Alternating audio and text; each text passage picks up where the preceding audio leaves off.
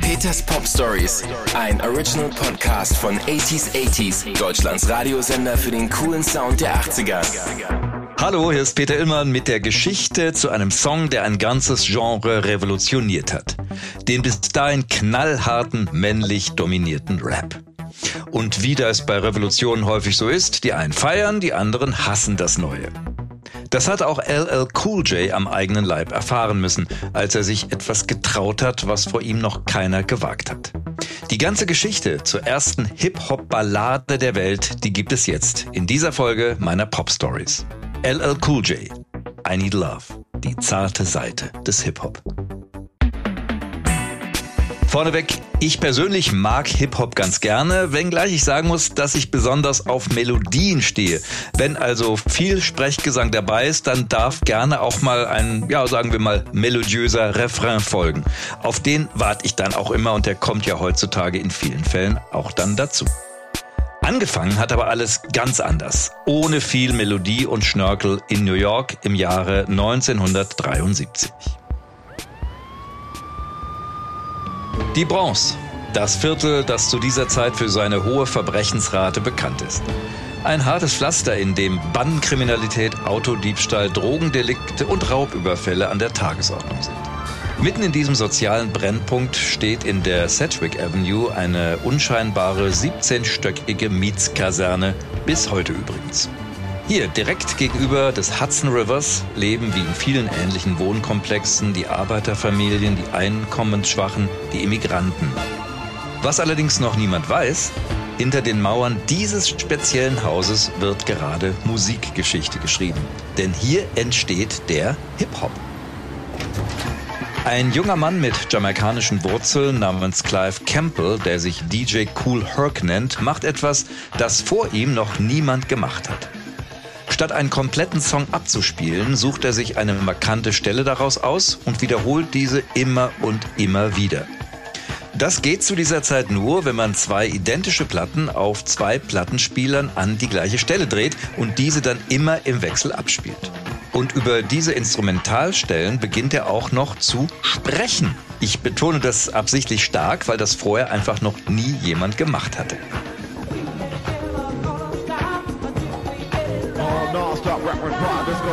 Tomorrow. Grooving back with the brightest sound we can possibly find. If you're within the sound of my voice, I want you to know you're doing the doing new sounds and Rolls Royce. Come on, y'all, work with it. Und schon ist der Rap geboren. DJ Cool Herc legt zunächst auf Privatpartys auf, zum Beispiel auf dem Geburtstag seiner Schwester, doch nach und nach wird er zu einer Größe in der Nachbarschaft. Dort gibt es nämlich ab und zu sogenannte Blockpartys. Das heißt, die Bewohner der oben liegenden Häuserblöcke treffen sich ganz einfach draußen zum Feiern und Tanzen. Das tun sie neuerdings zur Musik von DJ Cool Herc. Nur 25 Cent kostet der Eintritt zu seinem Gig. Sein Soundsystem, den Strom für sowas zapfen sich viele DJs übrigens illegal aus einer der umliegenden Straßenlaternen, gilt nach Meinung damaliger Hörer als eines der besten. Und sein neuer, einzigartiger Stil elektrisiert die Kids, die zum Teil sogar aus rivalisierenden Gangmitgliedern bestehen. Das sind oft wirklich harte Kerle, voller Testosteron und männlichen Gebaren, die sich immer wieder auch nicht nur musikalisch bekämpfen. Ihnen geht es darum zu beweisen, um ein bisschen in der Straßensprache zu bleiben, wer die dicksten Eier hat. Ich selbst habe in den 80ern ja Grandmaster Flash and the Furious Five bei mir in der Formel 1 Sendung gehabt.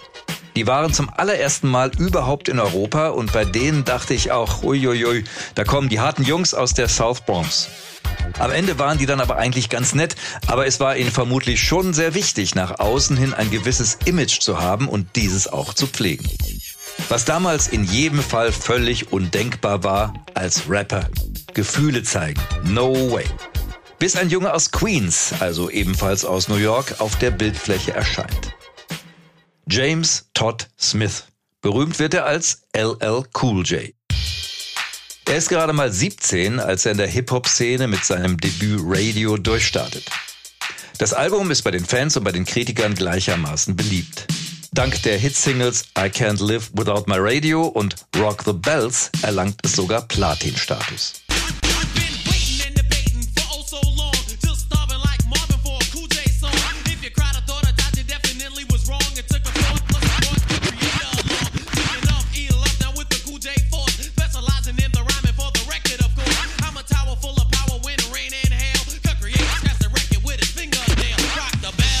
Doch LL wird schon früh angefeindet aus den eigenen Reihen.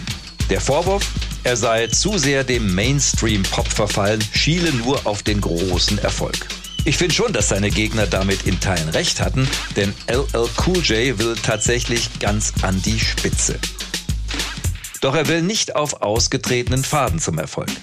Von Anfang an ist LL Cool J ein komplett eigenständiger Musiker, versteht sich als echter Künstler, will neue Wege gehen und lässt sich von der Kritik aus der Rap-Szene nicht beirren. Aber wieso auch? Er hatte eine schwierige Kindheit, musste im Alter von vier Jahren mit ansehen, wie sein eigener Vater die Mutter und den Großvater anschloss, schlief in U-Bahn-Tunneln, schrieb und rappte als Jugendlicher auf der Straße seine ersten eigenen Texte. Niemand musste LL Cool J also irgendwas von Glaubwürdigkeit erzählen. Klar, natürlich bediente er auch die Macho-Klischees. Ein gut aussehender, durchtrainierter Typ, dessen selbstgewählter Künstlername die Abkürzung für Ladies Love Cool James war. Und dennoch, schon mit dem nächsten Album würde er dem harten Kern der Hip-Hop-Gemeinde noch weiter vor den Kopf stoßen. Mit voller Absicht. Denn auf dem 1987 erscheinenden Bigger and Deafer findet sich ein Song, den es so noch nie gegeben hat.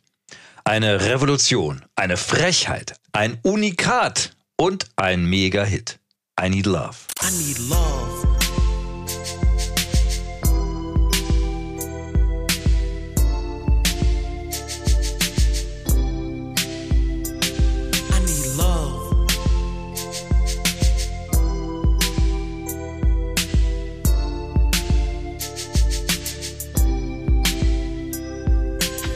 Dieser Song ist nicht weniger als die erste Hip-Hop-Ballade der Welt. LL ist 18, als er den Text angeblich im Keller des Hauses seiner Oma schreibt.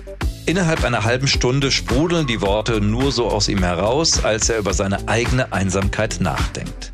So jedenfalls will es die Legende.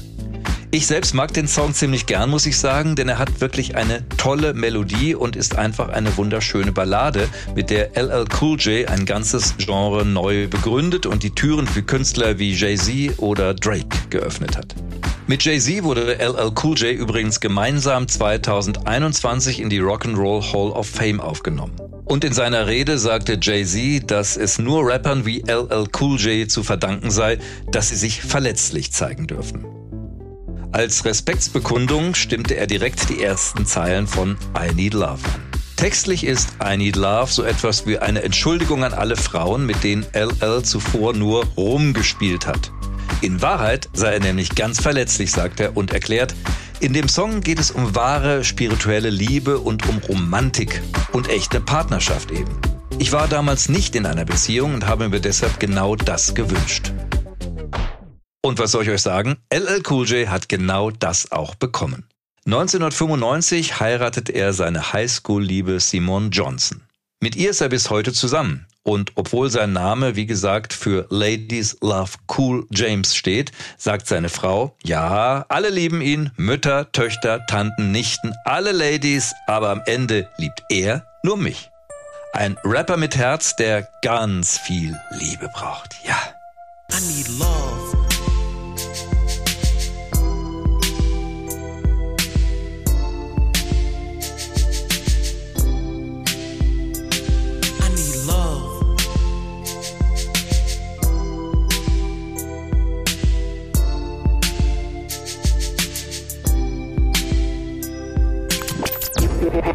Peters Pop Stories, ein Original Podcast von 80s 80s, Deutschlands Radiosender für den coolen Sound der 80er.